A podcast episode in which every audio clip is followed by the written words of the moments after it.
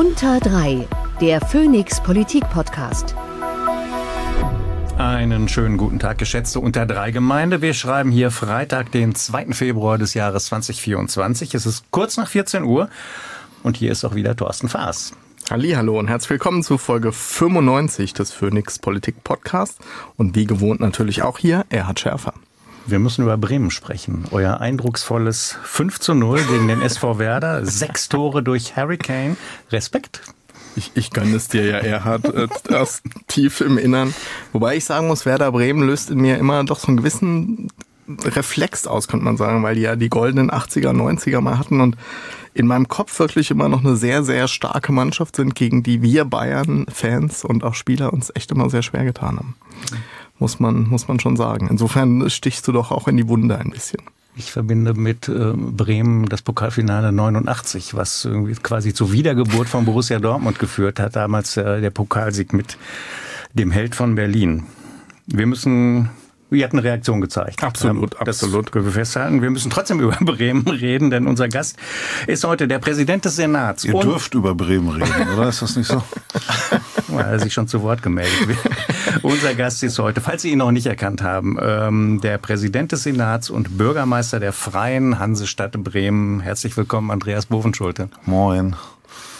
Kollege Schärfer sagte mir vorhin, er hat nichts über ein mögliches Interesse ihrerseits am Fußball gefunden. Oh doch, ich bin Inhaber von zwei Dauerkarten mit meiner Familie und ähm, schaffe ich nicht immer. Äh, manchmal luchsen es mir auch die Töchter ab, äh, aber bin Im Weserstadion, Werder, aber. im Weserstadion bin Werder natürlich lang seit langem und langfristig verbunden und äh, muss gerade sagen, also ja, man mehr ein Ab als ein Auf in den letzten Jahren gewesen. Aber gerade jetzt äh, gibt's doch wieder einen Silberstreif am Horizont nach den letzten Spielen und dem Einstieg lokaler und damit nicht renditeorientierte Investorinnen und Investoren jetzt, das sind eigentlich schon ganz gute Zeichen. Wir feiern ja jetzt auch groß 125 Jahre. Ja. Aufbau. Werder und äh, ich muss schon sagen, auch die letzten Spiele gegen die Bayern. Das letzte Spiel war ja dann durchaus ermutigend. Ich weiß das gar nicht mehr. Nee, schon vergessen, haben die sie, haben die sie an, anheimgefallen. Das, das war tatsächlich mal, wo ich dann seit langem wieder Norbert und die Feiglinge zu Hause aufgerufen hatte bei Spotify. Aufbaugegner sind sonst immer wir, Thorsten. Also insofern ist auch schön, dass ihr das auch Alles mal über. Ich freue mich schön, total, dass ihr das dass auch ich mal zwei Menschen so glücklich machen kann, oder? Ja. Guck mal, die ganze Republik freut sich. Ja. Irgendwie. Das ist doch vielleicht ist das hat es auch eine politische Dimension, wenn ihr einfach mal häufiger verliert. Ja, wobei das muss man ja jetzt auch mal sagen, ist ja auch immer ein bisschen unfair, dass gegen Bayern immer sich alle super, super, super anstrengen. Ne? Aber gut, ich will nicht klagen. Was war das denn? Es gibt ja, gibt ja in der Bayern-Frage sozusagen zwei konkurrierende Theorien. Die sind interessant. Die einen sagen, das ist ja die verfallstheoretische. Die sagen, Geld schießt eben doch Tore. Ähm, und ein bisschen neigt man dazu, wenn man die absolute Dominanz sieht. Und auf der anderen Seite die These ist, und die stimmt eben auch, dass Bayern einfach eine absolut hochprofessionelle äh, Politik und äh, Vereinsführung in vielen Phasen gehabt hat und dass es nicht von ungefähr gekommen ist, dass diese Position erarbeitet wurde. Also insofern beide Thesen sind ja richtig und, und, und konkurrieren so ein bisschen immer um die, um die Deutungshoheit. Als Bremer sagt man natürlich, klar, wer so viel Geld hat, der hat die Dominanz. Und die Bayern heben hervor, da ist viel eigene Leistung drin, sich das aufgebaut zu haben.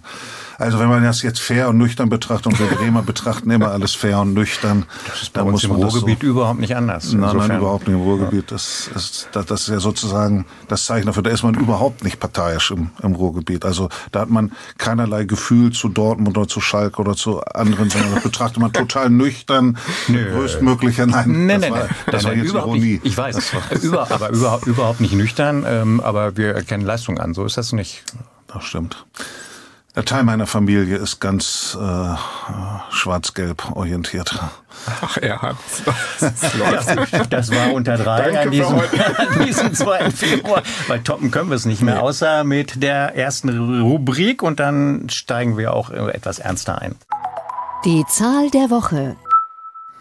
Ja, und eigentlich sind es sogar zwei. Zum einen mehr als zwei Millionen Menschen bislang auf den Straßen gegen Rechtsextremismus und gegen die AfD. Zum anderen minus zwei bis minus drei in den Umfragen. Wenn die Frage wäre, wen würden Sie wählen, wenn am Sonntag Bundestagswahl wäre? Willst du ein bisschen unterfüttern noch, Thorsten? Ja, man könnte sogar sagen minus fünf, äh, weil im ZDF-Politbarometer gibt's ja immer die politische Stimmung. Ich habe das ja, ja schon mal erzählt, auf die gucke ich ja immer besonders gerne, weil das tatsächlich die Zahlen sind, die roh gemessen wurden, ohne da irgendwie mit Gewichtung nochmal äh, dran zu gehen. Und da ist die AfD von 18 auf 13 abgerutscht. Auch sonst wirklich viele spannende Zahlen. In Deutschland rennt wie Politbarometer rund um AfD da bewegt sich schon was gerade. Und ähm, ich finde es auch wichtig, dass man, wir haben viel über den Aufstieg der AfD mhm. gesprochen, auch viel Umfrage gestützt, auch aus guten Gründen, soll man gar nicht kleinreden. Aber ich finde es auch wichtig, dass man darüber redet, wenn sich der Wind dann auch mal dreht vielleicht. Wir als Medien ja auch. Wie sehen Sie die aktuelle Situation? Ja, das ist natürlich sehr erfreulich, diese Entwicklung. Also nicht das Niveau, das absolute, das die AfD in den Umfragen erreicht hat, aber erstmal die Tatsache, dass so viele Menschen auf die Straße gegangen sind und ja auch noch gehen. Und zweitens, dass sich das dann auch niederschlägt in der gesellschaftlichen Stimmung. Das ist sehr erfreulich, ein bisschen ja auch erwartbar. Und zwar, ich glaube, weniger deshalb, weil jetzt viele Hardcore-AfD-Anhänger auf die Demonstrationen gegangen sind. Das kann man, glaube ich, ausschließen. Aber es ist bei so einer massenhaften Politisierung passiert etwas, was man sonst ja auch in Wahlkämpfen erlebt, wo sich ja auch Umfrageergebnisse dann verändern können. Leute setzen sich stärker mit einer Frage auseinander. Mhm. Und äh, wenn man das jetzt empirisch noch genauer erheben würde, würde man wahrscheinlich feststellen, dass am Rand halb überzeugte Wählerinnen und mhm. Wähler der AfD plötzlich in Folge der Demonstration sagen, Oko, was war da eigentlich für ein Treffen und was haben die da tatsächlich diskutiert und was werden da jetzt für Vorwürfe erhoben und sich damit stärker auseinandersetzen, vielleicht als sie das bisher getan haben, plötzlich auch das Klima umschwenkt und, und dieses Gefühl, es gibt einen unaufhaltsamen Aufstieg in den Meinungsumfragen, mhm. der AfD weg ist und das führt dann an den Rändern, mhm. das ist häufig so, führt das dann zum Abröseln, ob das nachhaltig ist das weiß man jetzt gar nicht, aber es zeigt eins. Politisierung und Mobilisierung und Gegenhalten kann einen Effekt haben. Und ich finde, das ist, glaube ich, das Wichtigste oder die wichtigste Schlussfolgerung. An den Rändern meinen Sie äh, an den Rändern der Unterstützung der AfD, ja. oder? Also, weil ja, an den Rändern der Unterstützung der AfD. Also man, äh, wie bei jeder Partei, die ein... Aber ich meine nicht die Ränder ganz rechts, weil da nein, wird man nicht viel holen. Nein, nein, ne? aber, ich meinte an den Rändern der Unterstützung der. AfD. Also ich das, das, häufig wird ja so getan, als ob AfD-Wählerinnen und Wähler ein ganz einheitlicher Block sind. Und das sind die ja auch nicht, sondern gibt es einen Kern, wie groß könnte ich jetzt gar nicht quantifizieren. Die sind restlos davon überzeugt, sind auch gefestigt rechtsextrem oder wenn man so will auch faschistisch orientiert. Und da kann man natürlich niemanden oder jedenfalls biografisch nur über sehr, sehr lange Sicht äh, überzeugen. Aber wie bei jeder größeren Partei, und leider müssen wir ja von einer größeren Partei sprechen, gibt es natürlich auch andere äh, mhm. Motive und gibt es Leute, die nicht vollständig ideologisch festgelegt sind. Und die kann man oder jedenfalls ein Teil davon kann man schon erreichen. Und das ist natürlich auch der Sinn der demokratischen Auseinandersetzung und Mobilisierung, auch Druck zu machen und dann Menschen zu erreichen wieder. Wie gehen Sie als, als Bürgermeister, aber ja auch als SPD-Politiker mit den Demonstrationen um? Ich habe manchmal das Gefühl, Parteien tun sich so ein bisschen schwer, was sie da jetzt tun sollen. Man will das nicht instrumentalisieren, aber schon natürlich auch sich zeigen? Wie, wie gehen Sie ja, damit absolut. um? Also wir haben, kann man ja beschreiben, wie das, äh, wie das in Bremen war. Es war kurz vorher war sozusagen auch das Neujahrsempfang des Senats und ich habe natürlich dazu aufgerufen zur Teilnahme, äh, aber die Vorbereitungen liefen auch schon und in Bremen hatte sich gezeigt, dass sich da ein Bündnis von unten aus der Zivilgesellschaft gebildet hatte und gar nicht der klassische Trägerkreis DGB und, äh, und Kirche und Parteien. So, und dann haben die das auch so durchgezogen und in gewisser Weise, sagen wir, war das eigentlich auch eine Form von Stärke zu zeigen. Das kommt aus der Mitte der Gesellschaft und war gar nicht aus dem Staatsapparat oder irgendwo organisiert. Und dann waren es ja 50.000 und natürlich habe ich daran teilgenommen und äh, habe mich sichtbar gezeigt, wie der gesamte Senat und wie, wie alle Parteien. Und wir haben das auf eine gute Art und Weise hingekriegt. Natürlich gibt's dann auch immer mal Diskutier Diskussionen, wer ist legitimiert, sowas zu organisieren und wer nicht. Das gehört aber dazu. Wichtig da war, dass es ein echtes breites Bündnis war und nicht eines, was eng geführt links der Mitte war. Das, mhm. äh, das halte ich für sehr wichtig. Und vor allem auch in den kleineren Städten ähm, in Ostdeutschland ähm, auf die Straße gegangen ist. Insofern Sehen Sie sich als Politiker ähm, mehr als vorher in der Pflicht, das Ganze ähm, auf eine andere Art und Weise zu flankieren, als es bisher agiert wurde, im, was den Umgang mit der AfD anging? Es gab ja über Jahre, jetzt sind es bald zehn, dass Sie beispielsweise im Bundestag sind in der, in der Summe. Es gab verschiedene Bewegungen mit ähm, Empörung, dann mit Ignorieren. Jetzt heißt es immer wieder inhaltlich stellen, was aber auch nur in Teilen gelungen ist, muss man ja feststellen.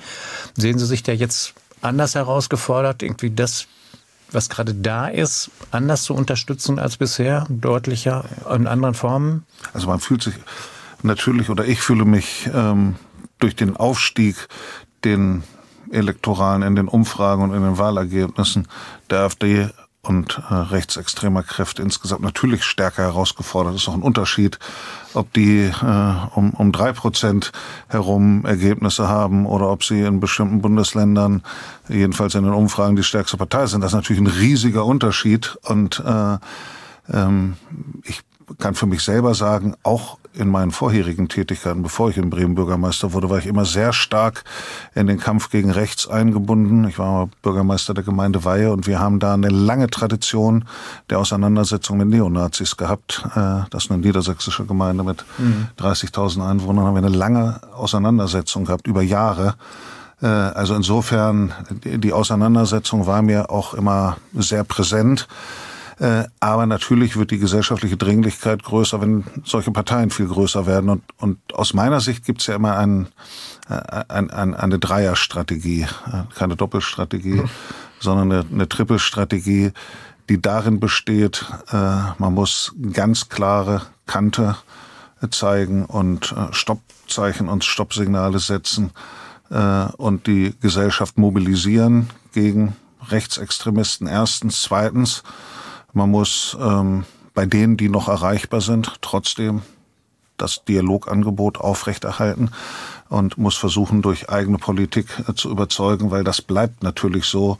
Ich weigere mich, Menschen deshalb abzuschreiben, weil sie gesagt haben, ich äh, beabsichtige, die AfD zu wählen, sondern da muss man natürlich versuchen, die Menschen wieder zu gewinnen. Und der dritte Punkt ist, man muss da, wo es notwendig ist, auch zu rechtlichen Mitteln greifen.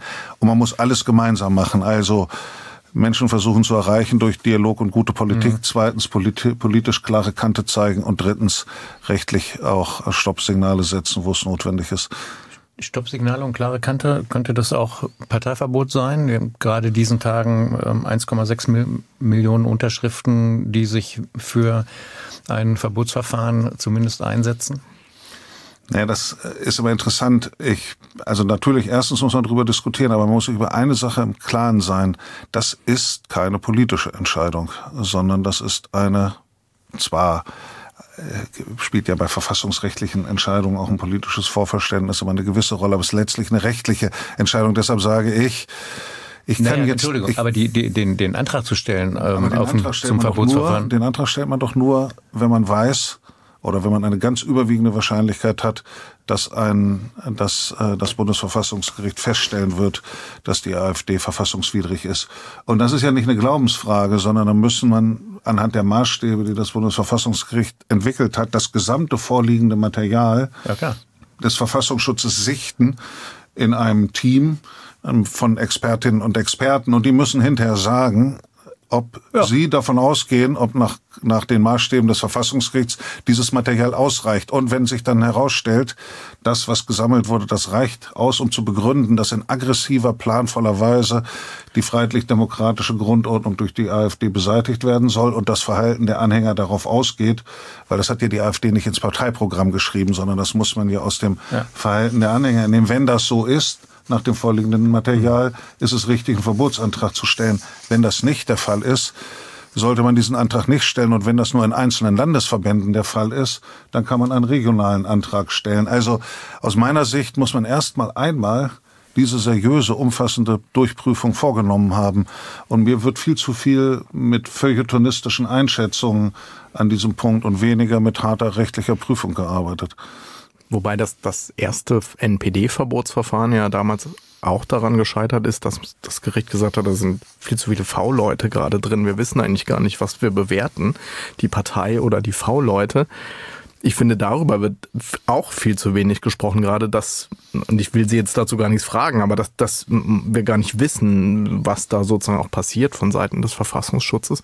Und das finde ich auch ein Dilemma ist, wenn die Reaktion wäre, man, man zieht in Vorbereitung eines Verbotsverfahrens alles ab von dort potenziell, hätte ja auch Konsequenzen, die man nicht unbedingt haben möchte ja, an der das, Stelle. Jetzt muss man genau sein. Das Bundesverfassungsgericht hat nicht gesagt, man darf keine nachrichtendienstlichen Mittel einsetzen zur Beobachtung und zum Materialsammeln.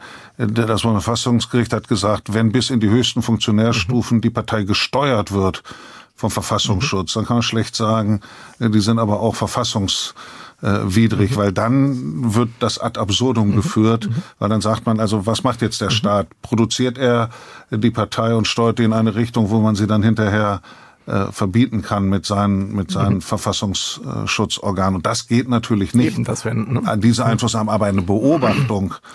Und, und deshalb hat ja das Ganz völlig klar, aber es hat ja Rückkopplungen für einen möglichen Verbotsantrag, das dass man diese Situation sehr genau anschauen aber müsste. vor allen Dingen musste man daraus ja ziehen, man darf nicht jetzt die V-Leute in leitender mhm. Funktion platzieren, mhm. die den Kurs der Partei mhm. bestimmen. Das, und mhm. das hat das Bundesverfassungsgericht, das ist eben in einem Rechtsstaat so völlig zu Recht gesagt. Dann kommt man da nicht weiter, wenn man das macht, weil man dann sich sozusagen das Ergebnis selber äh, produziert. Und das darf natürlich nicht sein. Und weil Thorsten da die Zahlen vor der Nase hat, ich glaube, es gibt eine Mehrheit, es gibt eine Mehrheit gegen ähm, ein Verbotsverfahren. Ne? Ja, tatsächlich schon. Aber das spiegelt ja auch die Debatte gerade äh, durchaus wieder, die, die ja mindestens sehr kontrovers, an vielen Stellen doch eher zögerlich ähm, geführt wird. Aber wo du jetzt die Zahlen eh gerade angesprochen hast, weil das. Darf ich mal fragen, sind da die AfD-Wählerinnen und Wähler auch dabei? Dann würde mich das nicht wundern, weil die ja sicherlich zu 95 oder zu 100 Prozent gegen ein Verbot sind. Und wenn die 20 Prozent ausmachen, dann würde mich nicht wundern, äh, dass das ist. Man müsste einmal, würde mich interessieren, mhm. ich kenne die Zahl, habe die Zahlen nicht vorliegen, würde mich interessieren, wie das bei den Wählerinnen und Wählern aller anderen Parteien ist mit der Einschätzung Verbot oder Nichtverbot, weil dass die AfD-Wählerinnen und Wähler dagegen sind, das ist jetzt. Das ist einer von den Politikern, denen man wahrscheinlich kein X für ein U vormachen kann. Nein, nein, ähm, Auch nicht bei äh, solchen Umfragen. Ich empfehle der Hinweis ist natürlich, der, der, Hinweis ist natürlich extrem wichtig. Empfehle an der Stelle immer, äh, wenn ein neuer Deutschland-Trend kommt, auf die tagesschau.de Seite zu gehen. Da gibt es nämlich immer ein ganz tolles PDF, wo man noch viel, viel spannendes Zusatzmaterial findet. Zum Beispiel auch die Antwort auf Ihre Frage. Also erstmal, damit es einmal hier im Raum steht, 37 Prozent halten die, die Einleitung eines Verbotsverfahrens gegen die AfD für angemessen. So ist es hier formuliert. 51 sind skeptisch. Von den AfD-Anhängerinnen und Anhängern sind es bemerkenswerterweise drei Prozent, die es für angemessen halten. Das sind vielleicht, das, das, ich sage dazu nichts das ist eine spezielle Form von vermuten, die Frage nicht verstanden. Ansonsten, was haben wir denn hier? BSW 29, Grüne, also jeweils die Anteile angemessen, Grüne 60, SPD 53, CDU, CSU 41.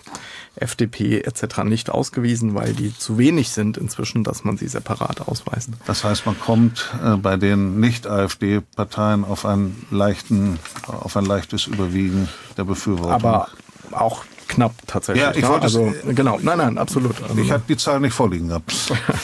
Äh, ein Satz noch gerade, ja, Entschuldigung, ja, äh, äh, weil Sie eben gesagt haben, kann man eigentlich ähm, äh, die Menschen zurückholen von der AfD? Auch das ist ja eine Debatte, die im Raum steht. Und auch dazu gibt es eine spannende Zahl im ARD-Deutschland-Trend, weil von den AfD-Anhängern Anhängern sagen 43 Prozent, dass sie sich vorstellen könnten, eine andere Partei zu wählen. Und wir ja ganz oft hören, dass die alle nicht zurückzuholen sind. Also ein großer Teil dann eben doch. Genau. Darf ich dazu übrigens noch das ist das empirisch, aber normativ ja. gesprochen würde man den Anspruch einer freiheitlichen Demokratie aufgeben, wenn ich nicht sozusagen um Wählerinnen und Wähler mhm. kämpfen würde und sagen würde, es ist auch möglich, Menschen wieder zu überzeugen. Dann würde man ja ähm, sozusagen die Grundlagen jeder demokratischen Auseinandersetzung in Frage stellen und, und deshalb na, wird einem ja häufig vorgeworfen, dass man eine Illusion aufsetzt. Aber ich sage, jedenfalls vom Anspruch her muss das so sein. Und es mhm. gibt auch immer wieder Beispiele und manchmal auch in einem längeren Prozess, wo Leute erst Jahre später mit bestimmten Positionen brechen. Aber dass es auch so sein muss, dass man versuchen muss, auch bei AfD-Wählerinnen und Wählern wieder zu überzeugen und sie für die eigene Position zu gewinnen, das ist für mich selbstverständlich. Wir beenden dieses Deutschland-Trend-Spezial und kommen zur nächsten Kategorie, denn äh, es ist gute Tradition hier bei uns, dass wir unseren Gast auch umfänglich vorstellen und das tun wir bekanntlich nicht irgendwie, sondern mit dem Er hat seine. Die Tempo-Bio. Andreas Bovenschulte wurde in Hildesheim in einem sozialdemokratisch geprägten Elternhaus geboren, wuchs in einem Dorf in der Nähe auf, machte in, im nahen Saarstedt Abitur und im ebenfalls nahen Gronau an der Leine seinen Zivildienst. Danach ging es erstmal nach London als Hospitant zur Richmond Fellowship, einer Wohltätigkeitsorganisation, die unter anderem Menschen mit psychischen Problemen hilft. Von London aus ging es nach Bremen und an die dortige Universität. Das begann 87 mit dem Studium der Rechtswissenschaften und endete 1999 mit dem zweiten Staatsexamen. Die erste berufliche Station war ein IT-Unternehmen, für das unser Gast als Justiziar und Prokurist arbeitete. Zur Partei, da hat das Elternhaus gewirkt offenbar. Andreas Bovenschulte trat schon als Schüler in die SPD ein, übernahm als Juso Funktionen in Hannover und später Bremen, wo er unter anderem als AStA-Vorsitzender und im Sozialistischen Hochschulbund aktiv war. Ab 94 folgten verschiedene Ämter in der Bremer SPD, 2010 dann der Landesvorsitz dort. In dieser Amtszeit brachte Andreas Bovenschulte unter anderem das bundesweit erste Landesmindestlohngesetz auf den Weg und ebenso eine ebenfalls erstmalige Privatisierungsbremse für kommunale Versorgungsbetriebe. Oktober 2013 gab es dann den Rückzug vom Landesvorsitz und wir haben es eben schon gehört, die Bewerbung als Bürgermeister in Weihe, einer 32.000 Einwohner Gemeinde 10 Kilometer südlich von Bremen. Gewählt im Mai 2014 galt er laut FAZ dort als strukturiert und verlässlich und wurde auch von der CDU unterstützt bei seiner Arbeit. Fünf Jahre später ging es dann aber doch zurück nach Bremen und in die dortige Bürgerschaft, wo unser Gast zunächst Fraktionsvorsitzender wurde und nach dem Rückzug von Bürgermeister Carsten Sieling, der ein für die Bremer SPD historisch schlechtes Ergebnis eingefahren hatte. Unser Gast wurde dann Sielings Nachfolger als Regierungschef und der führte als erster im Westen Deutschlands eine rot-grüne, rot-grün-rote Landesregierung an. Während es rund um die Corona-Pandemie eigentlich eher nur negative Schlagzeilen gab, in Deutschland fiel Bremen positiv auf, unter anderem mit einer ähm, Erstimpfungsquote von 90 Prozent. Es gab für Risikogruppen kostenlose Masken und unser Gast warb für einen wirtschaftlichen Lastenausgleich nach der Pandemie und er warb zudem für offene Kitas und Schulen während der Pandemiezeit. Und schon sind wir im Mai 23. Unser Gast kandidierte erstmals als Spitzenkandidat in Bremen, trat im Wahlkampf Auch schon mal mit Gitarre auf und sang und trug unter anderem damit mit dazu bei, dass die SPD um fünf Prozentpunkte zulegte. Was aber wohl auch eine große Rolle spielte, war eine recht erfolgreiche Wirtschaftspolitik in Bremen, verbunden mit einer ambitionierten Klimapolitik plus einer Priorisierung der Kinderbetreuung und der Bildungspolitik. Alles Punkte, die dann auch in einem neuen rot-grün-roten Koalitionsvertrag festgehalten wurden. Im Juli 23 wurde unser Gast als Bremer Regierungschef bestätigt von von der bremischen Bürgerschaft. Und heute ist er hier. Donnerschlag, habe keinen kein Fehler entdeckt. Das, das freut mich. Ich habe aber äh, ein paar Fragen noch. Ist die Brötchentaste in Bremen inzwischen wieder da? Ja, ist sie. Ist wieder da tatsächlich. Ich habe nur, hab nur einen Artikel gefunden, wo nein, nein, ähm, man immer noch an technischen Voraussetzungen ja, feilte. Man, man, man, möchte es nicht glauben, in der modernen Welt sind manche Sachen schwierig, auch die Wiedereinführung von Brötchentasten. Aber aber sie, sie ist wieder eingeführt worden. Und die Hörerinnen und Hörer des Podcasts müssen ja wissen, so, so ist es ja in einem Stadtstaat oder auch in einem Zweistädtestaat. Da ist man für die Landespolitik, aber auch für die Kommunalpolitik zuständig. Also das und, und, und deshalb beschäftigt man sich dann auch äh, zu Recht mit der Frage, ob die Leute beim Brötchen holen kurz äh, umsonst parken können, äh, damit sie dann auch äh, bei den lokalen Bäckern tatsächlich einkaufen. Und das war eine bisschen symbolisch umstrittene Frage. Ja, ich habe das natürlich mit Absicht hier mit reingepackt, weil ich glaube, dass es schon so ein kleines Symbol ist. Nämlich für die einen ein Zeichen, dass Innenstadtverkehre sich ändern müssen, die sie deshalb abgeschafft haben, äh, was auch nachvollziehbar ist. Aber für die anderen, ob die daran hängt die Frage, ob Politik noch wahrnimmt, dass den Menschen wichtig ist. Ja, ich glaube, wir brauchen beides, weil es ist ja völlig klar, dass sich auch Verkehre ändern müssen. Und die Frage ist, wie geht man das am besten und am klügsten an? Und selbstkritisch gesagt ist es uns in unserer ersten Amtszeit als rot-grün-rote Regierung in Bremen gelungen, folgendes Wunder zu vollbringen. Wir haben diskutiert ohne Ende über autofreie Innenstadt und wir haben am Ende nicht einen Meter autofreie Innenstadt äh, produziert. Also, und wir haben es geschafft, sozusagen in eine Polarisierung reinzukommen die, die dazu geführt hat, dass das eigentliche Ziel gar nicht vorangetrieben wurde. Und der alte Spruch lautet ja, das Gegenteil von gut ist gut gemeint oder mhm. na, der Weg zur Hölle ist mit guten Absichten gepflastert, kennt man alles. Und ich bin fest davon überzeugt, wir brauchen eine Verkehrswende für eine menschliche Stadt, auch aus Umweltgründen, aber auch aus Gesundheitsgründen. Aber man muss tatsächlich die Gesellschaft mitnehmen. Und ich bin ein großer Anhänger vielleicht nicht in meinen frühen Zeiten als AStA-Vorsitzender, aber jetzt eher einer kooperativen, eines kooperativen Politikansatzes, weil ich die, die Folgen, die Nebenwirkungen zu starker Polarisierung sehr negativ einschätze. Die gehen aus meiner Sicht zu Lasten der realen Durchsetzung von Veränderungen. Man fühlt sich ideologisch gut, aber man kriegt in der Wirklichkeit nichts gebacken. Und, und deshalb bin ich ein großer Anhänger eigentlich davon, dass man sich zwar ordentlich streitet, aber versucht, ein kooperatives Herangehen mit allen Akteuren äh, zu machen, weil das normalerweise die Dinge beschleunigt und nicht verlangsamt. Was wäre denn die Brötchentaste der Bundesregierung quasi, mit der sie zeigen könnte, oder ein Feld oder ein Bereich, mit dem sie zeigen könnte, ah, wir haben's, wir haben euch als Wählerinnen und Wähler und als Bevölkerung auf dem Schirm, weil das haben sie ja doch einigermaßen runtergewirtschaftet, das Vertrauen in den vergangenen ähm, anderthalb Jahren. Ob das alles so gerechtfertigt ist, ist wieder eine andere Frage. Es hing auch viel an der Kommunikation, nicht an, nicht am politischen Tun, aber nichtsdestotrotz Vertrauen ist im Keller. Haben, wir haben die Umfragen ja da.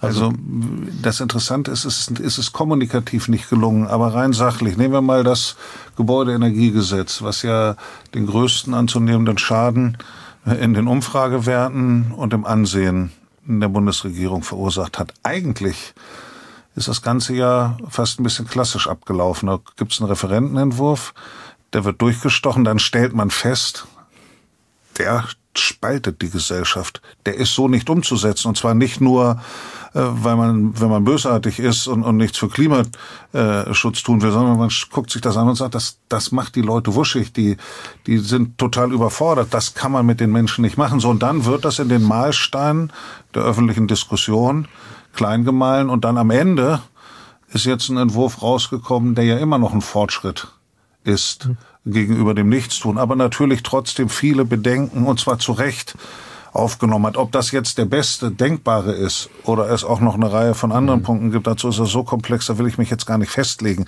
Aber eigentlich würde man sagen, ein Musterbeispiel demokratischer Politik. Es kommt was raus, das ist so nicht umsetzbar, dann wird's klein gemahlen, diskutiert und dann wird was beschlossen, was dann doch eigentlich wieder auch in der Breite der Gesellschaft mehrheitsfähig ist. Und die für mich entscheidende und gar nicht so leicht zu beantwortende Frage, warum nimmt das die Gesellschaft eigentlich nicht auch als eine Art vernünftigen Lernprozess der Auseinandersetzung war, sondern als sozusagen Sündenfall der Ampelregierung. Ähm, das ist aber so. Und so eine hundertprozentige Antwort darauf habe ich nicht. Mhm. Was, welches Feld würden Sie bespielen, wenn, ihr, das, wenn das Vertrauen in Sie oder in Ihre, in Ihre Landesregierung sacken würde?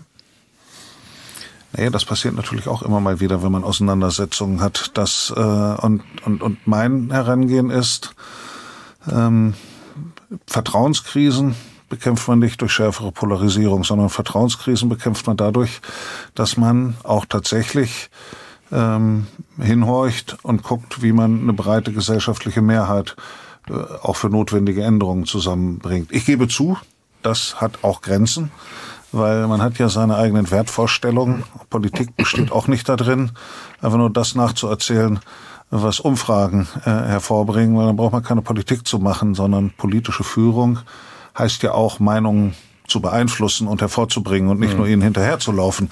Also insofern ist das eine gewisse, eine gewisse Ambivalenz, aber trotzdem ganz klar meine Lebenserfahrung, verschärfte Polarisierung, da liegt normalerweise kein Segen drauf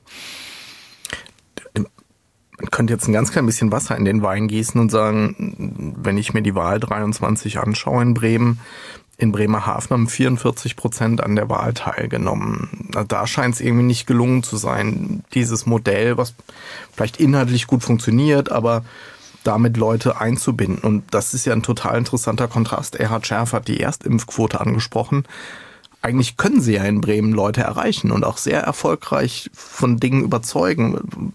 Wie, wie, was ist da los? Warum, warum ist Bremerhaven ja doch schon länger auch politisch ja eine Herausforderung, gerade mit Blick auf Beteiligung. Das ist aber ja ein Phänomen, was wir deutschlandweit haben. Es gibt ja eine ganze, mhm.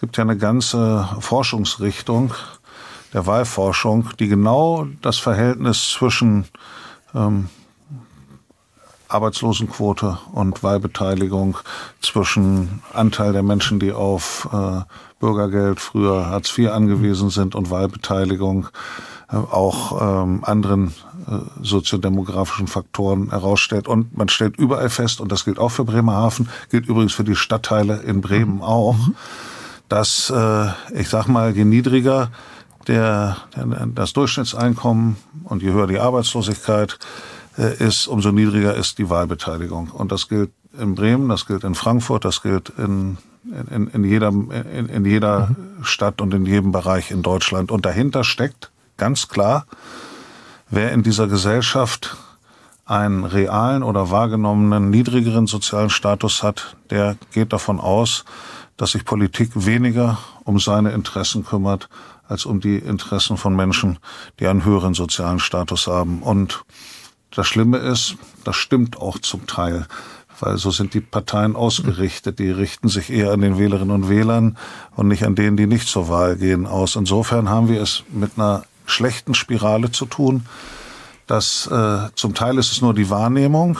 Ich kann ja sowieso nichts bemerken und zum Teil ist es auch Realität. Und das führt dann überall dazu, wo die sozialen Verhältnisse am problematischsten sind, und die Menschen sozusagen es am schwierigsten haben, über die Runden zu kommen, die Wahlbeteiligung am geringsten ist. Und jetzt sage ich Ihnen noch mal eine Sache, die wirft für Bremen ein absolutes Schlaglicht drauf. Wir haben einen alten Werftarbeiterstadtteil, früher Gröpeling.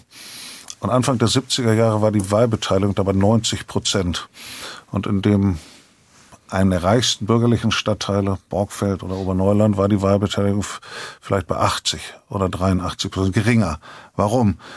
Die Werftarbeiterinnen und Werftarbeiter hatten häufig noch das Klo auf dem Flur und hatten nicht konnten keine großen Sprünge machen, aber die haben sich ja nicht als sozial schwach empfunden.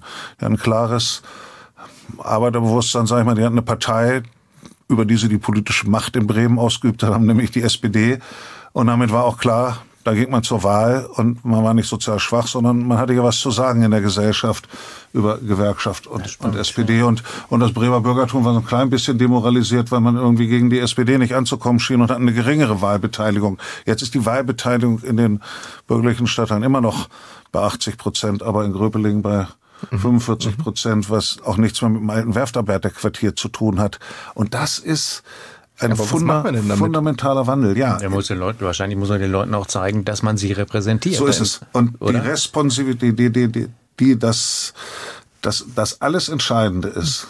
Sie können Werbekampagnen über Wahlbeteiligung machen, wie sie wollen. Sie können alles Mögliche machen. Die Menschen gehen dann zur Wahl, wenn sie das Gefühl haben, dass der Wahlakt für ihr Leben einen Unterschied macht. Und mhm. jetzt sage ich noch was, was ungern gehört wird, aber was stimmt, wir hatten zum Teil mit dem Aufstieg der AfD eine starke mhm. Wahlbeteiligung bei Menschen, die sich nicht repräsentiert gefühlt haben mit ihrer Meinung und plötzlich gesagt haben, oh, da habe ich ja jemanden, den ich mal wählen kann. Und dann hatten wir eine steigende, hatten wir eine steigende Wahlbeteiligung. Ähm, das ist natürlich ein unerfreulicher Effekt, mhm. aber die Realität dahinter analytisch ist, nur wenn die Menschen das Gefühl haben, sie machen mit ihrem Wahlbeteiligung ein Unterschied für ihr Leben, dann kriegt man eine steigende Wahlbeteiligung hin. Jetzt könnte ich ja naiverweise sagen, warum machen Sie nicht das, was Sie bei den Impfungen geschafft haben? Irgendwie, auch da sieht man diese Muster ja. Es sind eigentlich genau die gleichen. Und was man ja gehört hat aus Bremen war, dass man wirklich dahin gegangen ist, ne, quasi jedem Einzelnen nachgelaufen ist, äh, etwas zugespitzt formuliert um zu vermitteln, wie wichtig das ist. Aber da hatten wir eine extrem kooperative Anstrengung der mhm. gesamten Gesellschaft. Also das müssen Sie sehen. Wir hatten eine enge Abstimmung mit den Religionsgemeinschaften zum Beispiel. Und es war total wichtig in bestimmten Quartieren mit den Religionsgemeinschaften, insbesondere auch mit den muslimischen Religionsgemeinschaften, das zu machen. Es war total wichtig, dass alle Parteien unisono dahinter standen, mit Ausnahme der AfD mhm. hinter dieser Kampagne. Es war total wichtig, dass es nicht nur eine staatliche Sache war, sondern dass die Wirtschaft und die Unternehmen sich organisiert hatten. Ich glaube, wenn Sie die Impfkampagne in Bremen auswerten, dann war das im besten Sinne eine gesamtgesellschaftliche Anstrengung. Und eine gesamtgesellschaftliche Anstrengung kann total viel bewirken. Eine, eine Haltung, wo man sagt, ich verschränke die Arme, Politik soll das machen, die wird uns nicht durch die Krisen der Gegenwart und der Zukunft steuern können. Da haben wir ja gerade wieder. Und deswegen, Gesellschaft ist ja da. Es kann jetzt an die Hand genommen werden. Beziehungsweise nimmt die Politik an die Hand, je nachdem, wie man sieht. Wir haben ein bisschen gesprochen über Glaubwürdigkeit, über Vertrauen in die Politik. Das gilt ja nicht nur für Regieren, für Regierungsseite oder für Koalitionen, gilt im Grunde für alle in der Politik, gilt auch für die Opposition. Da war diese Woche Gelegenheit zu großen Auftritten im Bundestag, nämlich in der Generaldebatte zum Bundeshaushalt. Und da gab es natürlich auch den Auftritt des Oppositionsführers Merz, der hier jetzt gleich begründet, warum er eine Zusammenarbeit mit der Koalition ablehnt. Der O-Ton der Woche. Wir sind nämlich in allen wesentlichen Fragen vollkommen anderer Meinung als Sie. Und zwar nicht im Grund, nicht im Detail, sondern im Grundsatz, im Grundsätzlichen. Und das ist ganz einfach. Das ist ganz einfach der Grund dafür, dass wir darauf verzichtet haben, in den Haushaltsberatungen irgendwelche Änderungsanträge zu stellen. Ja, meine Damen und Herren, wir wissen doch, wie das geht. Wir stellen die Anträge, Sie lehnen alle Anträge ab, Sie addieren die Summen unserer Anträge und halten uns dann hier im Deutschen Bundestag im Plenum vor, wir hätten noch höhere Ausgaben vorgeschlagen. Das ist doch genau der Wirkungsmechanismus, den wir von Ihnen immer wieder hören. Wenn Sie es so nicht verstehen, dann will ich es Ihnen etwas salopper sagen. Wenn Sie die Jacke unten falsch einknöpfen, dann diskutieren wir nicht mit Ihnen, wie groß denn der Knopf oben im letzten Loch sein sollte. Diese Diskussion führen wir mit Ihnen nicht. Ganz einfach. Friedrich Merz am 31. Januar in der Generaldebatte, abgesehen davon, dass das Bild mit der Knopfgröße, glaube ich, nicht ganz schlüssig ist, weil die doch relativ gleich sind von oben bis unten. Ähm, ich verstehe, dass man sich aus seiner Sicht nicht hinreichend hofiert fühlt, aber ich verstehe die Haltung gegenüber der parlamentarischen Arbeit nicht, Thorsten. Nee, das ist richtig. Und wenn man jetzt ganz böse wäre, könnte man ja sagen, dass man an anderer Stelle sehr wohl als Oppositionspartei ja Anträge eingebracht hat und dann gesagt hat, das ist genau unser Job äh, an der Stelle. Also insofern ähm, ist das schon schon bemerkenswert. Ich meine, was interessant ist, ist, was er da schildert, dass man, dass er antizipiert, was politisch wiederum aus der Summe äh, der Anträge gemacht wird. Also das ist ja umgekehrt auch immer so gewesen. Insofern wäre ja. so ein bisschen wohlfeil. Die, die, die größere, ja, die größere Kraft lehnt ja in der Regel die völlig klar. Ich finde, was da mitschwingt, ist sowas Ritualisiertes, dass man sagt, okay, wir, das sind hier so Spiele und wenn ich das verknüpfe, Herr Bovenschulte, mit dem, was Sie eben gesagt haben, das ist was sehr anderes als das, was Sie eben geschildert haben, oder? Wie Politik funktionieren ja, das sollte. Aber ja auch, das ist aber ja auch analytischer Unfug. Und ja, in Wirklichkeit und in Wirklichkeit, und das ist das Schlimme, in Wirklichkeit glaubt er da ja nicht selber dran. Mhm. Weil man muss sich doch nur. Aber das meine ich so. Das man so, muss sich, und, und das ist immer so, das ist so, das ist so schade. Wenn da wirklich eine klare Analyse hinterstünde, dann wäre die aber ja sozusagen so fundamental, dass ich mich interessieren würde, wie man sie rechtfertigen soll. Ich sage ja nur Beispiele.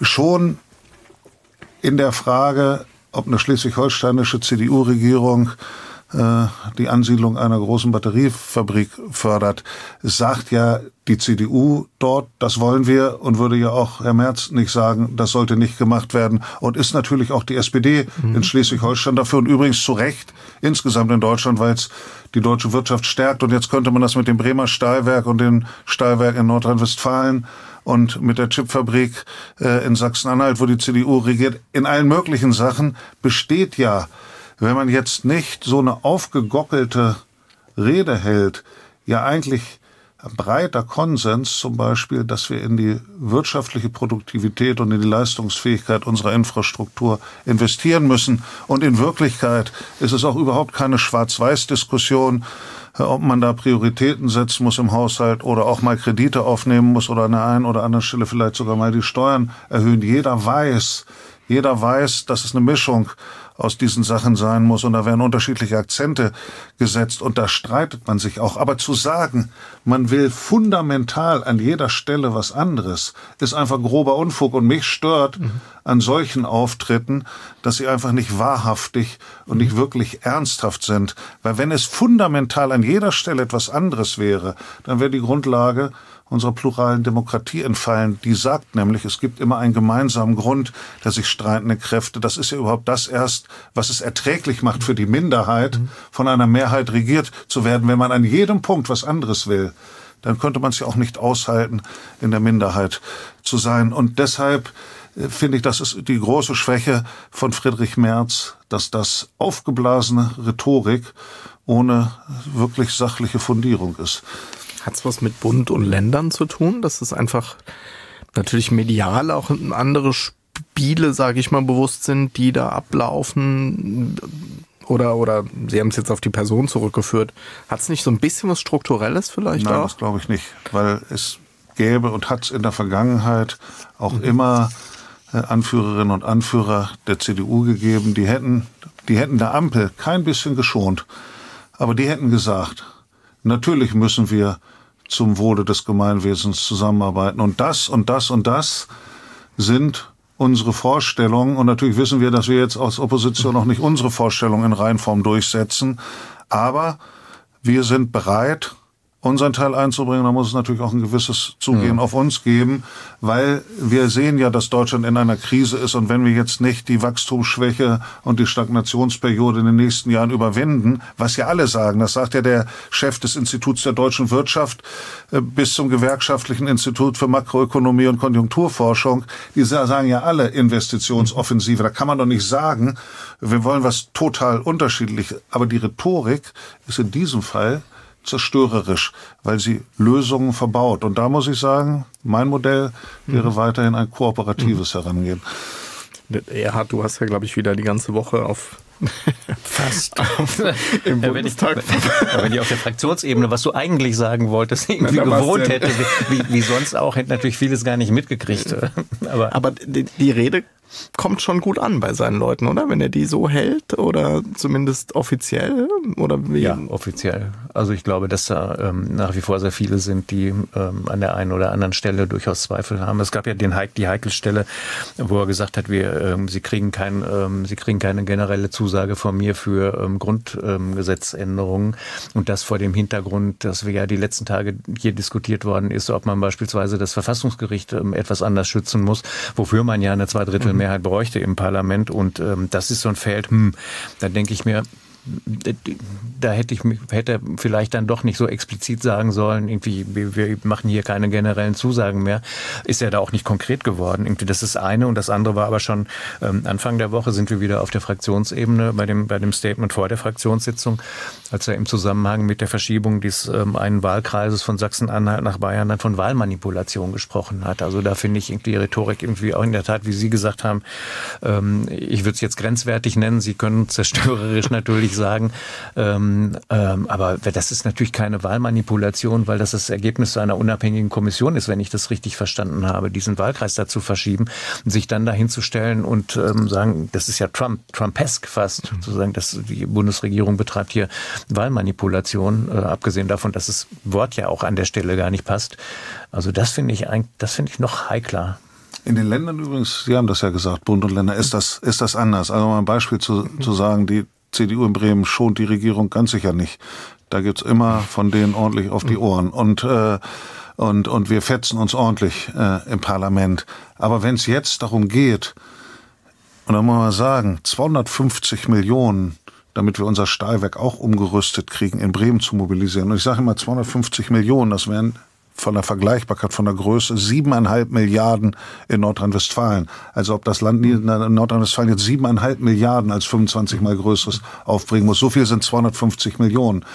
Und wenn wir dann sagen, wir wollen mit der Opposition darüber reden, wie man das hinkriegen kann, dann sagen die natürlich nicht nein, sondern dann sagen die, dann lass, wissen wir nicht, ob wir zum gehen, aber dann lass uns darüber reden. Mhm. Und das ist, äh, sage ich mal, weil das ja auch gar nicht anders geht, weil wenn man an Bremen sich vorstellt, wo dreieinhalbtausend Arbeitsplätze wegfallen, da hätte man ja die nächsten 10, 15, 20 Jahre negative, negative Wirkung. Und bei solchen grundlegenden Fragen des Gemeinwesens, da kann ja keine staatspolitisch verantwortliche Opposition einfach sagen, nur das interessiert uns nicht, sind wir fundamental dagegen. Was ich richtig finde, und, und ich finde das gut, also ich finde, das ist ein, ist ein Zeichen von sozusagen äh, gerade im Rücken, äh, das zu machen. Und äh, ich finde es auch richtig, dass wir als Senat diesen Schritt gegangen sind. Aber sowas würde ich mir im Bund bei den Investitionsnotwendigkeiten, die wir haben, ganz ehrlich auch vorstellen. Wir bleiben noch ein wenig, äh, zumindest indirekt bei Friedrich Merz, denn die Replik des Bundeskanzlers hat am äh, Mittwoch ja nicht lange auf sich warten lassen. Der Kontext unseres Ausschnitts, ähm, Olaf Scholz sprach über Verständigungen der Senats- und Staatskanzleien zur Migrationspolitik sowie einem, wie er sagte, guten Gespräch dazu, zu eben diesem Thema Migrationspolitik mit Friedrich Merz an einem Freitag. Aber dann. Und was erlebt die erstaunte Öffentlichkeit? Kaum ist diese Einigung mit den Ministerpräsidenten beschlossen, erklärt der Oppositionsführer, ja, dann war es das wohl mit der Zusammenarbeit in der Migration. So eine Hasenfüßigkeit vor der eigenen Verantwortung davonlaufen, das habe ich noch nicht erlebt, Herr Merz. So viel Feigheit vor der eigenen Courage habe ich noch nie gesehen. Überhaupt sind Sie da ein ganz besonderer teilen jeden Tag gegen die Bundesregierung aus, ist ihr Recht. Ordentlich schwer unter die Gürtellinie ist auch ihr Recht. Aber wenn Sie dann mal kritisiert werden, dann sind Sie eine Mimose. Ich finde, wer, ein, wer boxt, der soll kein Glaskin haben. Aber Sie haben ein ganz schönes Glaskin, Herr Merz.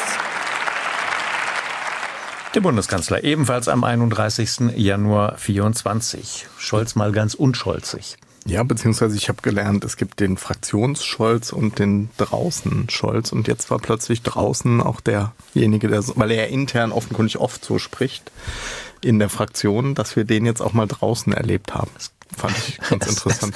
Es, es gab auch ähm, sehr deutliche Aufforderungen im Vorfeld. Ich habe an dem Mittwoch ähm, ähm, ein Doppelinterview gemacht mit Carsten Linnemann und äh, Kevin Kühnert und ähm, Kevin Kühnert hat in dem Interview relativ deutlich gesagt, was er vom Kanzler erwartet, in eben dieser Rede. Ich vermute mal, dass der Generalsekretär zufrieden war. So würden Sie aber dann auch nicht sprechen in Bremen, oder? Ja, das ist, Oder ich sag mal, das, das kann, das, das ist ja sozusagen Reaktion Aktion und Reaktion. So muss man das sagen, wobei man irgendwann gar nicht mehr entscheiden kann, was war Aktion und was war Reaktion, weil es sich aber gegenseitig bedingt. Natürlich, das ist äh, auch amüsant, das ist dann folgerige Rhetorik, die äh, das SPD-Herz ergreift. Das kann ich ja jetzt auch gar nicht sagen, dass das bei mir nicht so ist. Genauso wie die Rhetorik von Herrn Merz die Herzen seiner oder vielleicht auch die Köpfe seiner Anhängerinnen und Anhänger und Parteifreunde ergreift. Die Frage ist nur, führt uns das im Kern jetzt zur Lösung und bei der Lösung der Probleme weiter? Und ich kenne ja nun Olaf Scholz auch äh, viele Jahre und eine Sache ist ganz klar. Also Olaf Scholz wäre lieber auf dem Kurs, nicht diese Reden halten zu müssen, und die muss er ja halten in, in dieser Situation, aber mit Sicherheit lieber auf dem Kurs, wenn jetzt Friedrich Merz gesagt hat, dann lass uns mal gucken, wie wir die Investitionsprobleme Deutschlands lösen. Äh, aber natürlich dürfen wir nicht wieder in die Verschuldung gehen und jetzt lass uns mal unter Sachverstand gemeinsam hinsetzen, ob wir da bestimmte Strategien haben. Das wäre mit Sicherheit eher die Olaf Scholz-Linie, wo er sich wohlfühlen würde, als in der polarisierten rhetorischen Auseinandersetzung. Und nochmal, jetzt will ich nicht das zu einen Punkt zu Tode reiten, eine Position deutlich zu machen, kann auch zur demokratischen Klärung und zur Meinungsbildung beitragen. Also nicht, dass ich jetzt hier nur als, äh, ich will auch Konflikte nicht, nicht verdecken. Und man muss auch trennen zwischen Debatten im Bundestag und dann dem, dem realen Handeln. Vielleicht, sage ich mal so, solche, solche Debatten sind auch notwendig. Äh, von, auch von beiden Seiten, um, um Punkte klar zu machen. Man darf sich bloß nicht von der Rhetorik mitreißen lassen zu sehr, sondern muss danach sagen, okay, wie kommen wir zu einer guten und vernünftigen äh, Problemlösung, weil, weil immer mal der Name Trump gefallen mhm. ist. Ich finde nicht, aus der Ferne jedenfalls, dass die sehr fragmentierte und polarisierte amerikanische Gesellschaft besonders gut bei der Lösung zum Beispiel von Infrastrukturfragen und von anderen politischen Fragen ist, sondern ganz häufig in Blockaden reinfällt. Und da kann man nicht sagen, dass die scharfe politische Polarisierung dem Land insgesamt gut tut. Ich glaube das nicht. Hm. Wir haben noch reichlich andere Themen ähm, und wir haben heute den seltenen Fall, dass wir eine Rubrik heute gleich zweimal haben, aber hilft nichts. Die Zahl der Woche Genau. Und die Zahl, diese Zahl, diese Zahl der Woche ist mal die 10. Das ist die Anzahl der verschiedenen im Bundesrat vertretenen Koalitionsregierungen. Es gibt allerlei Konflikte zwischen Bund und Ländern, muss ich Ihnen ja nicht sagen. Wissen Sie sehr viel besser. Ähm, wie sehen Sie aktuell die Rolle des Bundesrates in dem, in diesem Bund-Länder-Gefüge? Der Bundesrat hat ja immer eine Doppelrolle. Ähm, ja. Also sozusagen nach der Verfassung ist er ja gar kein parteipolitisches Organ, sondern sozusagen die, das Organ der Länder, über das die Länder an der, an der Leitung der Bundespolitik mitwirken. Und zwar müssen sie da ihre föderale Rolle wahrnehmen und ihre spezifischen Eigenarten und Interessen einbringen. Also eine Rolle Brems zum Beispiel ist es in diesem Konzert, äh, urbane Großstadtinteressen äh, sichtbar zu machen, die Rolle von Häfen deutlich zu machen und äh, verschiedene andere Dinge. Und ganz ehrlich, das ist ja in ganz, ganz vielen Punkten so, äh, dass das das Prägende ist. Und daneben war der Bundesrat immer natürlich auch ein parteipolitisches Organ. Und es ist, der Bundesrat ist umso stärker ein parteipolitisches Organ, je kleiner die Zahl der unterschiedlichen Koalitionen ist. Da, wo man immer nur wenig Parteien hatte in den Ländern und wenig Koalitionen, konnte man formierte Blöcke haben. Je mehr Koalitionen es gibt, umso fragmentierter wird das. Äh, und das sieht man ja auch am Abstimmungsverhalten. Ne? Sitzen alle in Koalitionen drin, enthalten sich dann, müssen sich, müssen diese Rücksichten nehmen und jene Rücksichten nehmen. Ich kann davon auch ein Lied singen, kriege davon dann zu Hause in Parlamentsdebatten noch einen drauf, dass ich wie überall ist festgelegt, bei Streit muss man sich enthalten. Kann ich nicht immer meine Position durchsetzen, weil so ist das in Koalitionen. Ähm, und das prägt ganz stark den Bundesrat. Und dann haben wir ja zu, vor allem zu Corona-Zeiten auch noch die sehr beliebte Bund-Länder-Runde. Ähm, ein eigentlich informelles ja, Gremium kann man eigentlich gar nicht sagen, aber doch eine informelle Zusammenkunft, die im Gefüge im Grundgesetz im Prinzip nicht vorgesehen ist, haben wir auch schon öfter mal hier drüber ähm, geredet, über dieses Phänomen, ähm, neben der regulären ähm, Ministerpräsidentenkonferenz. Was es aber auch nicht leichter gemacht hat, das Zusammenwirken von Bund und Ländern, Pandemie, oder? Ja, aber in der Pandemie und da jetzt bin ja auch ein bisschen verfassungsrechtlich. Echt, habe ich ganz andere, ganz andere Wahrnehmung. Ja, aber ich darf ja, vielleicht darf ich einmal meine, meine ja. Sichtweise ähm, während der Pandemie ähm, war es so, dass, was häufig in Krisen passiert, dass aufgrund der Geschwindigkeit der Entscheidungsfindung für eine lange Zeit die Parlamente sehr weit raus waren. Äh, und dann hätte es nur zwei Möglichkeiten gegeben. In einem zentralistischen Staat entscheidet dann die zentrale Bürokratie. Und in einem föderalen Staat waren die Gegengewichte gegen zentralistische Entscheidungen, die auch durch die Fach Fachkompetenz der Verwaltung abgestützten 16 Länderexekutiven. Und jetzt passierte etwas, was ganz interessant ist. Wenn eine Bundesratssitzung ist und Sie fragen im Lande, wisst ihr eigentlich, dass Bundesratssitzung ist und was da behandelt wird, dann wissen das weniger als fünf Prozent der Bevölkerung. Zu den Hochzeiten als MPK-Treffen mit der Kanzlerin war, wussten das 75 Prozent der Menschen, dass an diesem Tag oder am folgenden MPK ist und haben darauf gewartet, was die Ergebnisse sind, weil es unmittelbare Bedeutung für ihr Leben hat. Und ich habe selten etwas erlebt, wo der große Teil der Öffentlichkeit so sehr an einer Gremiensitzung Anteil genommen hat, wie an den MPK-Runden. Und ich habe viel mit Bürgerinnen und Bürgern diskutiert und mache ich ja jetzt auch. Und da geht es eher um allgemeine Sachen, aber zu den Pandemiezeiten. Da riefen Leute an und sagten, also Sie haben ja da beschlossen in Paragraph 3 Absatz 2, dritte Satz der Verordnung, da ist ja folgende Formulierung verwendet worden und ich wollte mal wissen, ob damit auch folgender Fall erfasst ist oder ob da lieber der Absatz 4 Satz 3 mit gemeint ist. Und ich war völlig verblüfft, weil sowas hatte ich, lange Rede, kurzer Sinn. Wir hatten eine ungeheure Politisierung und eine ungeheure Wahrnehmung der Diskussion, coram publico, in der MPK. Und das fand ich hochinteressant, das ist jetzt schon nicht mehr so. Aber deshalb ist die MPK zeitweilig zu dem Organ in der Pandemie geworden, wo vor den Augen der Öffentlichkeit die Politik diskutiert wurde. Für, für uns war das immer eine ganz besondere Herausforderung, weil man ja nie wusste, wann diese Veranstaltung denn mal zum Ergebnis kommt. Das stimmt, aber es wurde doch alles rausgetwittert, oder? Ja da, ja, da kam gelegentlich noch was. Aber die Zeiten sind ja auch fast vorbei. Müssen aber das, ist, das stimmt schon, was Sie sagen. Ich erinnere mich, dass zum Beispiel die Frage, ob man zu... Ähm äh, systemrelevanten Gruppen gehört, ja darüber entschied, ob man beispielsweise einen Kita-Zugang äh, für die eigenen Kinder hatte oder nicht. Und hier in Berlin wurden dann irgendwann die Hochschullehrer und Hochschullehrer dazugezählt und ab dem Moment äh, konnte unsere Tochter dann wieder in die Kita gehen. Und dann habe ich mir auch mal diese Verordnung tatsächlich angeguckt, was da eigentlich drin steht. Aber das ist natürlich jetzt keine Situation, die ähm, auch nur annähernd auf irgendwas anderes schier übertragbar ist, oder? Nein, Muss man der Ehrlichkeit halber ja. Ich für mich als verfassungsrechtlich Interessierten und jetzt gar nicht als Politiker, war doch nur interessant, eine ein obskure, nicht obskur, aber ein Gremium, was vor der Pandemie im Dunkeln mit MPK äh, weniger als fünf, ich hätte gesagt drei Prozent der mhm. Menschen hätten diese Abkürzung übersetzen können äh, und ist dann in einer bestimmten Situation, obwohl nicht verfassungsrechtlich verankert, hochgeschossen in Kombination mit der Kanzlerin und wurde zum faktisch dominierenden Gremium in einer bestimmten Periode, was doch sehr viel uns lehrt über das Verhältnis von geschriebenem Verfassungsrecht zu faktischem Einfluss. Und für mich war das einfach nur ein, zum Glück ist das jetzt alles nicht mehr so, sondern wir sind wieder in den normalen Bahnen und der Bundesrat ist äh, natürlich viel wichtiger als die MPK noch, aber, äh, aber aber es war eine Zeit lang eine hochinteressante Umkehrung äh, von Verhältnissen. Und ich, ich, ich finde, ich weiß, möglicherweise sind schon Dissertationen drüber geschrieben worden. Ich finde immer noch, dass es ein total interessantes Dissertationsthema ist, wenn es noch nicht bearbeitet worden ist. Ich, ich habe eine Scheunentorfrage und bin aber sehr guter Dinge, dass Sie trotzdem eine, eine, eine, keine Dissertationsantwort dazu haben. Was muss sich ändern am aktuellen Föderalismus oder am Föderalismus im Land? Muss sich da so viel ändern? Weil der Föderalismus hat ja zwei Aufgaben.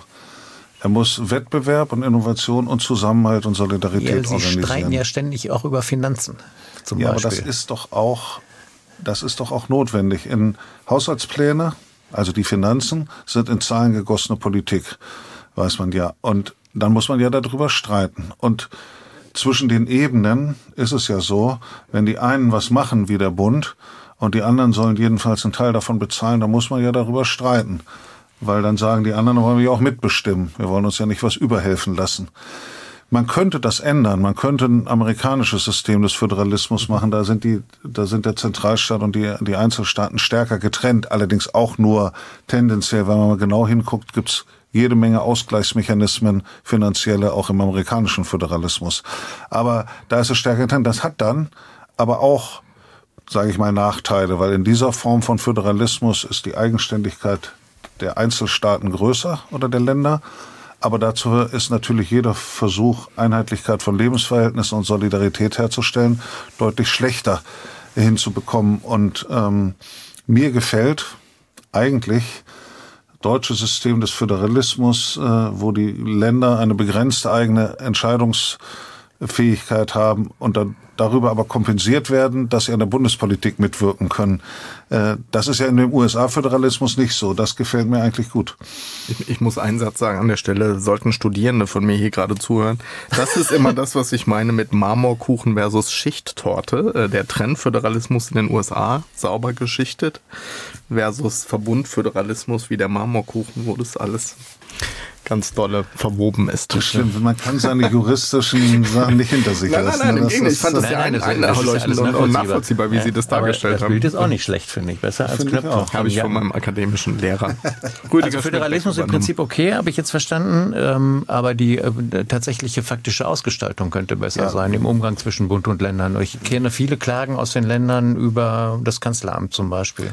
Na gut, jetzt muss man gucken, also da, jetzt habe ich auf einer gewissen strukturellen mhm. Flug, Flughöhe Somit, gesagt. Und da gibt es auch immer mal wieder Föderalismuskommissionen, die das austarieren, äh, das, also zwischen Eigenständigkeit und, äh, und, und, und kooperativen Föderalismus. Und da, da wird man nie die endgültige Lösung gefunden haben und es wird immer in Wellenbewegungen auch Veränderungen geben. So, das ist aber das Strukturelle. Und dann gibt es natürlich immer Diskussionen darüber, fühlt man sich als Länder vom Kanzleramt kommunikativ mitgenommen oder fühlt man sich geschuriegelt? Äh, und ähm, da gab es mal Situationen, wo die, so Länder auch, her, wo die Länder auch übergreifend gesagt haben, also ein bisschen mehr ähm, kommunikative Einbeziehung, um es vorsichtig auszudrücken, wäre auch schön gewesen, weil äh, natürlich gibt es Konflikte und Interessengegensätze und die kann man dann auch nicht schönreden, aber es macht noch einen Unterschied, ob man freundlich rechtzeitig einbezogen wird oder ob einem was vorgesetzt wird. Und wenn einem was vorgesetzt wird, da reagieren wir ja alle 16 äh, MPs sehr allergisch. Also unabhängig von der Parteifarbe. Äh, was wir nicht möchten, ist, wenn, wenn äh, der Bund uns als nachgeordnete Verwaltungseinheiten begreift. Das ist, geht gegen die Ehre und den Verfassungsstatus der Länder. Hat's gewirkt? Ja, glaube schon. weil, weil der Bund wird, weil, weil der, im Eigeninteresse, der Bund kann gegen, wenn man die Länder so aufbürstet, dass sie sich jenseits auf so einer Metaebene verbünden, äh, um die eigene Stellung und Ehre zu, äh, Ehre sei, aber Sie wissen, was ich meine, das ist das falsche Wort, um das zu wahren. Diese Auseinandersetzung kann keine Bundesregierung, kein Bund am Ende gewinnen gegen eine geschlossene äh, Balance der Länder. Das ist völlig unmöglich. Dazu sind dann unsere rechtlichen und politischen Stellungen äh, zu stark. Also insofern glaube ich aber, das hat sich jetzt wieder gut eingependelt. Wir beobachten weiter. Respekt, könnte man sagen. Wir kommen zum nächsten Thema, glaube ich, oder? Das Wunschthema der Woche. Ja, wir bieten unseren Gästen ja stets an, etwas mitzubringen, was ihnen am Herzen liegt, was sie mit uns erörtern wollen. Und deswegen hat das Wort jetzt der Bremer Bürgermeister Bovenschulte. Ja, ich hatte zuerst gedacht, ob ich jetzt doch noch über Sport rede und neben Fußball über Eishockey und das Wunschthema, wie man sicherstellen kann, dass die Pinguins, die Fischtown Pinguins in Bremerhaven die Meisterschaft gewinnen. Aber das lassen wir. Äh, äh, Wäre aber auch interessant. Nein, wir hatten ja heute im Bundesrat, war heute, ähm, haben wir als Bremen einen Antrag eingebracht, das Klimageld so schnell wie möglich und so schnell wie möglich hieß zum 1.1. 2005 oder jedenfalls im Jahr 2005, 2025 äh, einzuführen. Und zwar aus einem Grund. Äh, mit dem Cleaner-Geld soll ja das ständige Steigen der CO2-Bepreisung für die Bürgerinnen und Bürger kompensiert und ausgeglichen werden. Äh, und nun ist die Argumentation der Bundesregierung, das bräuchte man in diesem Jahr nicht, weil man hätte ja die erneuerbare Energienumlage abgeschafft und, und damit einen Ausgleich geschaffen. Aber 2025 wird der CO2-Preis nochmal wieder steigen. Und ich halte es für unverzichtbar, äh, für die Legitimation äh, für Klimaschutzpolitik, dass man sagt, das, was versprochen wurde, dass es einen Ausgleich für den Anstieg der CO2-Bepreisung gibt, das muss eingehalten werden. Dass die CO2-Preise ansteigen, ist unumgänglich. Man muss die richtigen Anreize setzen für Investitions- und Konsumverhalten. Dass das eingenommene Geld aber wieder zurückgegeben wird an die Bürgerinnen und Bürger, das ist auch absolut zwingend, weil sonst verlieren wir an politischem Vertrauen. Ist finanztechnisch alles schwierig, weiß ich, muss man aus meiner Sicht aber trotzdem machen. Das ist die Brötchentaste, oder? Vielleicht ist das ein bisschen die Brötchentaste, weil ja, äh, Brötchentaste war ja so, die gab es, dann wurde sie abgeschafft, dann Ja, wurde sie wieder eingeführt. Das Sie Klima, schon, deshalb meine. ist das Bild ein klein bisschen Ja. anders, aber, aber Sie haben recht. Es geht, es geht über den rein praktischen Nutzen hinaus und es, es hat was Fundamentales Vertrauen äh, zu tun. Wissen Sie, dass Klimageld, na gut, wie hoch wird das sein? Vielleicht ist es dann 100 oder 150 oder so pro Jahr. Da wird ja jeder sagen, ja, das hilft, aber das saniert einen jetzt ja auch nicht komplett. Auch wenn man wenig Geld hat, saniert es nicht komplett. Auch wenn da natürlich 100 oder 150 Euro oder 200 im Jahr eine Menge sind. Aber der Anspruch zu sagen, wir machen Klimapolitik, machen bewusst die Preise höher, bewusst, und dafür brauchst doch dann auch einen Ausgleich. Den kann man gar nicht aufgeben, sonst hat man einen negativen Brötchentaste-Effekt. Und das war, das steht hinter dem Bremer Antrag. Wir sind ja jetzt keine Fantasten. Wir wissen, ne, dass man das jetzt nicht 24 so schnell umsetzen kann. Und wir wissen auch, wie schwierig es ist, 2025 das umzusetzen. Ich gehöre nicht zu denen, die sagen, pff, mir doch egal, müsst ihr hinkriegen. Aber ich gehöre zu denen, die sagen, das Problem müssen wir lösen. Und es ist sonst ein gemeinsames Problem. Hat, also wir erfahren ja erfreulicherweise auch mal, was das Thema ist. Und als ich dann so darüber nachgedacht habe, es hat so ein bisschen was von der Agenda 2010 damals, oder? Dass man sagt, wir führen jetzt hier was strukturell Notwendiges ein, aber damals hat man ja, hieß es ja mal, eigentlich hätte man den Mindestlohn absolut parallel damit einführen müssen, um es abzufedern. Oder? Also daran, das scheint mir so ein bisschen die Logik zu sein. Wenn man das jetzt vergisst, dann entfaltet diese Strukturfrage zerstörerische Dynamik. Beim Heizungsgesetz war es, dass halt auch da ja. die Förderung gefehlt hat, beziehungsweise erst hinterher kam und man zuerst über, über den Austausch geredet hat. Ja, und Sie müssen sich vorstellen, da gibt es Leute in der Gesellschaft, die sagen, die sind ja nicht das Problem. Man, das hat die höchste Priorität, Politik für Klimaschutz, und das soll auch wehtun und allen was kosten. Das sind übrigens meist Leute, die eher mehr Geld haben. Ne? Und so, und dann, dann gibt's, dann gibt's diejenigen, die sagen, die, die man nie kriegt, die sagen, alles nur Fantasterei, gibt ja gar keinen Klimawandel. Und egal wie viel Geld ihr mir gibt, ich lasse mich doch nicht bestechen, ich bin immer dagegen. So. Dann gibt's aber einen großen Block dazwischen, die sagen, na ja, doch, da ist was dran und das muss man auch schon machen, aber ich weiß schon jetzt nicht so richtig, wie ich über die Runden komme. Und wenn ihr mir einfach vorschreibt und von oben die Sachen künstlich teurer macht und ich soll dafür büßen, dann bin ich nicht dafür. Und dafür, dafür genau ist ja das Klimageld. Ne, nicht für die Überzeugungstäter, die sowieso für Klimaschutz sind und auch nicht für die, die man nie gewinnen kann. Die, die, die würden das mitnehmen und sagen, ich lasse mich doch nicht bestechen. Aber es gibt einen großen Teil dazwischen, die man genau damit gewinnen kann. Und ich finde die Analogie, die, über die hatte ich noch gar nicht nachgedacht mit dem Mindestlohn. Ja, finde ich ja eigentlich, eigentlich ganz gut, weil das Argument war ja, damals, ja, man muss sozusagen die Bedingungen etwas verschärfen und, und, und Arbeit soll sich mehr lohnen. Und da wäre ja die Logik gewesen, nicht für sechs Mark oder sechs Euro damals äh, äh, äh, arbeiten zu lassen, sondern tatsächlich zu sagen, na ja, dann muss der Mindestlohn auch gleichzeitig so angehoben werden, dass man diese, dass man diesen Anspruch auch tatsächlich einlösen kann, wenn man sich aufmacht. Äh, einen Job übrigens sich auch zu suchen, den man vielleicht auch nicht besonders gut findet und wo man sich eigentlich was anderes vorgestellt hätte. Und insofern nehme ich das mal mit, weil ich das eine ganz gute, eine ganz gute Analogie finde. Ich habe dann auch versucht herauszufinden, was da heute Morgen passiert ist im Bundesrat. Und das ist wirklich nicht so einfach herauszufinden. Also ich habe dann nach längerer Suche gesehen, es wurde jetzt ein Ausschuss überwiesen. Ja, das ist normal. Das ja, aber ich will nur sagen, es ist sozusagen, es ist, die Informationen springen einen auf nicht an. Also es ist nicht so, dass das Gremium an maximaler Öffentlichkeit interessiert ist, so würde ich es formulieren. Und das Zweite, was ich noch ähm, äh, dann gelesen habe, ist, ähm, Mecklenburg-Vorpommern und Thüringen hat sich ihnen angeschlossen. Was, was heißt das eigentlich? Also da jetzt muss man wissen, im Bundesrat gibt's ja, wenn man Initiativen startet, mhm. zwei Durchgänge. Es gibt eine Einbringung einer Initiative, manchmal gibt es dann sofortige Sachentscheidung.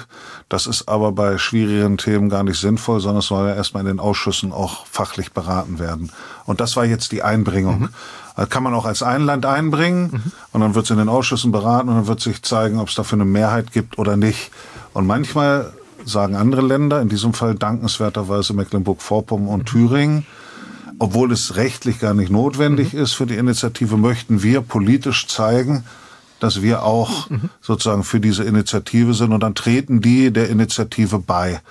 Äh, das haben die heute mhm. gemacht. Mhm. Also, dass jetzt drei Länder das nur eingebracht haben, heißt jetzt nicht, dass es keine Mehrheit dafür gibt, sondern das wird sich erst mhm. in der Aber zweiten. Ist das wichtig, symbolisch? Oder? Ja, symbolisch. Das ist symbolisch. Okay. Ist natürlich schön, ist natürlich auch für uns schön, dass man jetzt nicht sagt, man, das hat wieder das machtvolle Bremen, hat das jetzt alleine eingebracht und alle zittern, sondern, sondern dass dann auch noch zwei andere Länder äh, da drauf mhm. äh, sich setzen und dazukommen oder beitreten. Äh, das ist natürlich schön symbolisch. Und äh, herzlichen Dank äh, auch an die Kolleginnen und den Kollegen äh, dafür. Äh, aber das gibt natürlich auch Initiativen, die hinterher eine Mehrheit kriegen, die von einem Land nur eingebracht wurden. Halten Sie es für realistisch bis 2025? Ja, das ist jetzt, äh, hat ja zwei Dimensionen. Halte ich es für realistisch, dass es finanziert wird? Ja, das hat ein bisschen was damit zu tun, welche Finanzierungsmöglichkeiten man sich erarbeitet nicht für sicher, aber für realistisch. Halte ich es für realistisch, dass man es schafft, ein System der Direktüberweisung rein technisch für alle Bürgerinnen und Bürger zu etablieren. Naja, äh, jetzt sagt ja theoretisch das Bundesfinanzministerium, wenn man jetzt alles tut und alles glatt läuft, kann man das noch hinkriegen. Ähm, das ist natürlich schon ein sportlicher Zeitplan. Aber wissen Sie, wenn man jetzt nicht das so klar und deutlich macht und als politisches Ziel. Äh, und dann gibt es ein technisches Problem und dann wären es ein paar Monate später, das wäre nicht schön.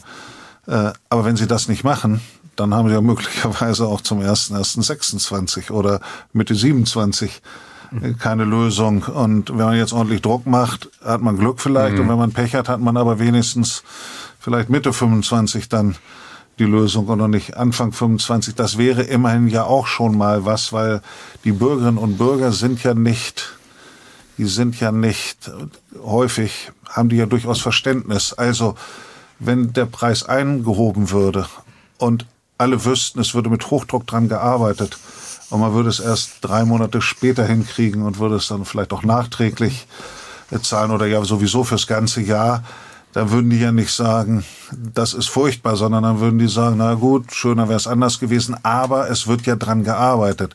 Was sie aber an Reaktion kriegen, wenn sie sagen, war da was? Klimageld haben wir gar nichts mehr von gehört, haben wir jetzt auch nichts gemacht, mhm. weil es sowieso so schwer war dann kriegen sie richtig äh, große Auseinandersetzungen. Wir sind am Ende der Zeit dieser heutigen Folge und wir bedanken uns äh, auf zweifache Weise. Zunächst mal musikalisch. Wir sind die wohlbekannten,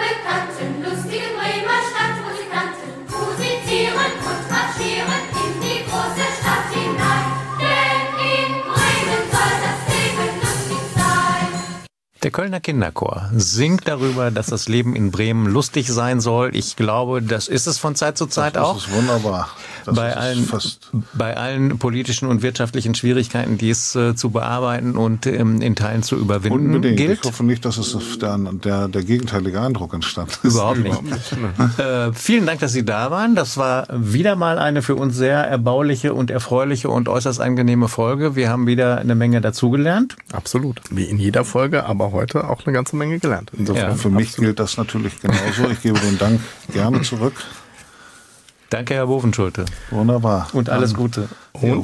auch für die Penguins. Ihnen, Ihnen auch.